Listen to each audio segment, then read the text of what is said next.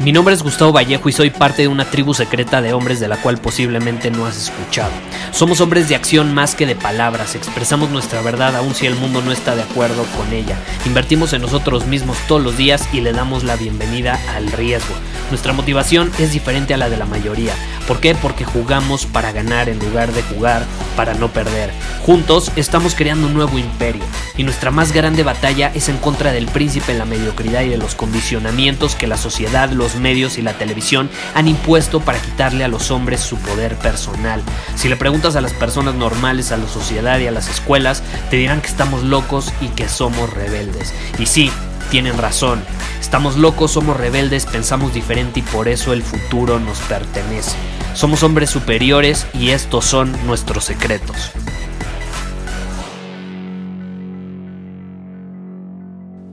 ¿Te ha pasado alguna vez que alguien te hace daño o alguien simplemente te hace algo y provoca una herida en ti o provoca algo que no es agradable? Hoy vamos a enfocarnos en ese tema porque me escribió una persona y te voy a leer lo que me puso. Gustavo, ¿cuál es la mejor manera de superar una situación donde alguien te hizo daño? ¿Cómo puedo dejar de estar enojado con esa persona y perdonarla? Sé que si la odio, tiene poder sobre mí.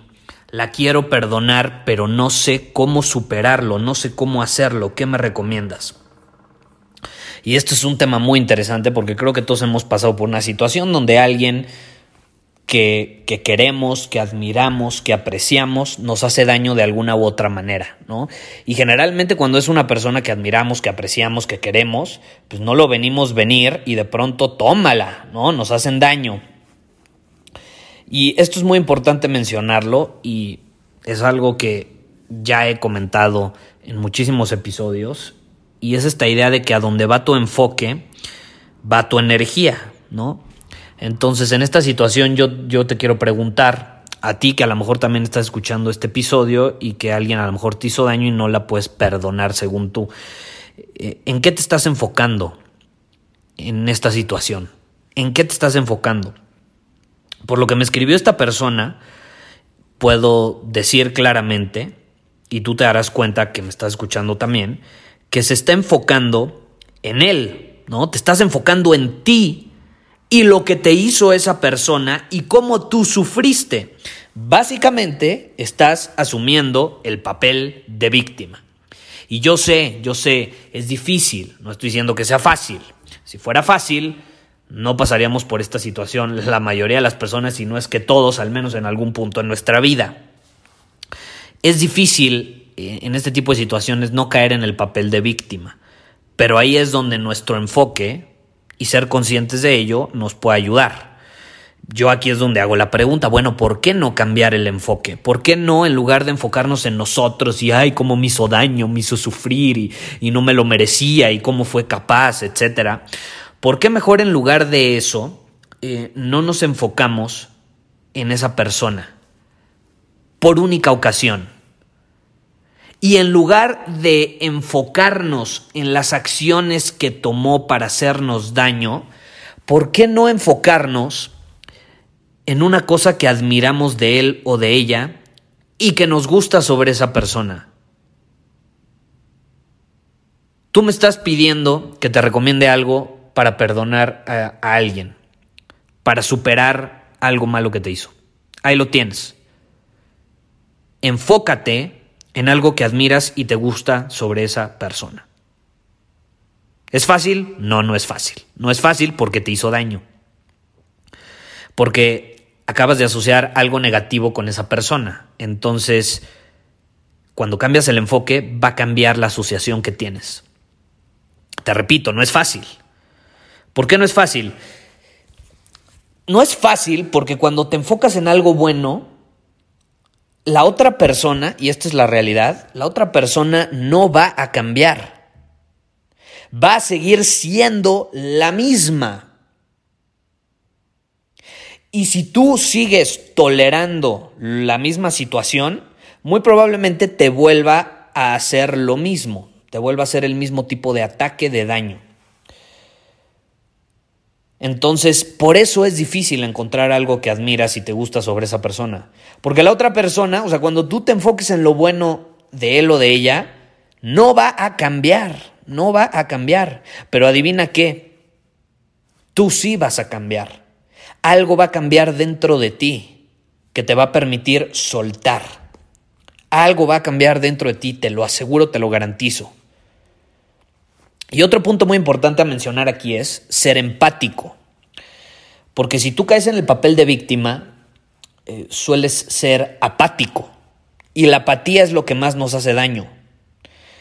Em, realmente la empatía es lo que nos puede ayudar a trascender esta situación. Entender que cada persona es un mundo distinto. Cada persona, ahora sí que en su cabeza, sabrá Dios qué tiene. Eh, una, cada persona es, una serie de experiencias, traumas, vivencias, dolores distintos a los tuyos, que probablemente tú no has vivido. Y por consecuencia, a lo mejor ni siquiera lo entiendes. Y eso que te hizo no tiene absolutamente nada que ver contigo. Aun cuando ni siquiera me lo mencionaste, ¿eh? no me mencionaste lo que te hizo. Pero te puedo asegurar que no importa lo que sea que te haya hecho, no tiene nada que ver contigo. No tiene nada que ver contigo y todo que ver con esa persona y sus experiencias, sus heridas y traumas no sanados. Ahora, el que te haya hecho eso y que tú seas empático, no significa que tengas que tolerarlo. Eso no significa que tengas que tolerarlo. Tú tienes que tener claros tus límites. Y si alguien te hace daño, no tienes por qué tolerarlo. Pero eso tampoco significa que caigas en un papel de víctima. Eso tampoco significa que tengas que engancharte y sufrir. Eso significa que al ser empático lo puedes dejar ir. Y te voy a poner un ejemplo, porque esto de la empatía puede ser difícil, yo lo entiendo, y algo que a mí me sirvió muchísimo, y un punto clave que incluso puedo decir que fue el punto de partida donde empecé a entender lo que realmente significa ser empático, fue cuando leí un libro que se llama Un curso de milagros. Eh, suena religioso y la fregada, pero no tiene nada que ver con eso. Eh, es un curso de milagros, así se llama, muy buen libro. Es complejo, pero hay una parte donde dice que todo lo que hace una persona, ojo a esto, eh, todo lo que hace una persona es o una expresión de amor o un grito pidiendo ayuda. Te lo voy a repetir, todo lo que hace una persona es o una expresión de amor o un grito pidiendo ayuda. Entonces yo te pregunto, esa persona que te hizo daño, esa acción que tomó, ¿de qué crees que es un reflejo? ¿Es una expresión de amor o un grito pidiendo ayuda? Está muy claro, ¿no? Es un grito pidiendo ayuda. Está herida. No es tu responsabilidad sanarla, pero puedes comprender que tiene una herida que tiene que trabajar. Y cuando tú entiendes esto, no importa lo que te hagan, ya no te afecta, ya no te enganchas. En lugar de tú ser la víctima y decir, ay, me hizo daño, terminas sintiendo compasión por él o por ella ves que hay un dolor interno que fue un catalizador para que quisieran herirte. Entonces yo a raíz de que entendí esa idea, de que la internalicé, te lo juro, si alguien me hace daño, me intenta hacer daño o actúa de cierta manera eh, para perjudicarme, ya no me lo tomo personal porque entiendo que no tiene nada que ver conmigo, no me lo tomo personal, entiendo que es una herida que esa persona tiene que sanar y tiene que trabajar. E incluso digo, caray, siento compasión por esa persona. Espero que sea capaz de verlo, de que entre en conciencia, lo trabaje y lo pueda sanar para ser una mejor persona, para que evolucione y se transforme en esa persona que está destinada a ser. Y ya para terminar, por cierto, porque Em, volviendo a la pregunta que la tengo aquí, menciona, eh, sé que si odio a esa persona tiene poder sobre mí. Y ahí te va, ahí te va esta situación. El odio no te hace daño. Una pequeña dosis, ¿eh? porque el odio, como todo en exceso, te vas a intoxicar de odio y te vas a terminar muriendo. un poco de odio, sin embargo, no hace daño. En mi opinión, una dosis de odio te puede hacer crecer, te puede hacer cambiar, incluso puede ser un motivador para ti. Por ejemplo, yo odio a la mediocridad. Me revienta la mediocridad. El conformismo no lo tolero, me causa náuseas, quiero vomitar cuando lo veo. Ahora, eso no significa que piense en la mediocridad y en el conformismo todo el tiempo, ¿no? No estoy obsesionado con ello. Pero una pequeña dosis de odio no hace daño. No hace daño.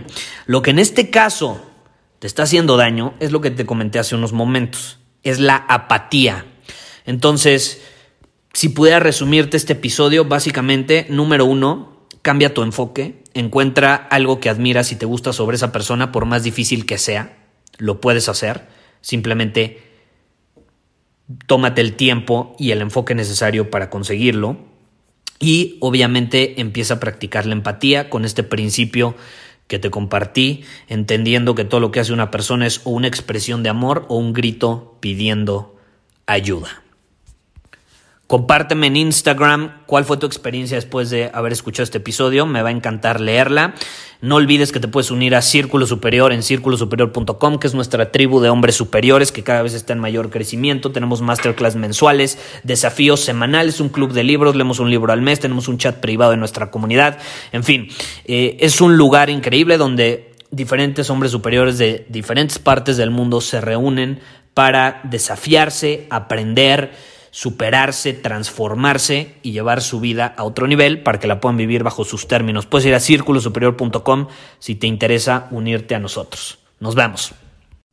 Muchísimas gracias por haber escuchado este episodio del podcast. Y si fue de tu agrado, entonces te va a encantar mi newsletter VIP llamado Domina tu Camino. Te invito a unirte porque ahí de manera gratuita te envío directamente a tu email una dosis de desafíos diarios para inspirarte a actuar. Además, ahí comparto también información que no puedo compartir abiertamente en ningún otro lugar. Y por si fuera poco, como suscriptor del newsletter vas a tener acceso anticipado a programas masterclass y eventos exclusivos que hacemos detrás de cámaras. Simplemente ve a mi Instagram, si no me sigues búscame como Gustavo Vallejo, envíame un mensaje privado con la palabra secreto, repito, la palabra secreto, y de ahí me encargo para que quedes registrado completamente gratis.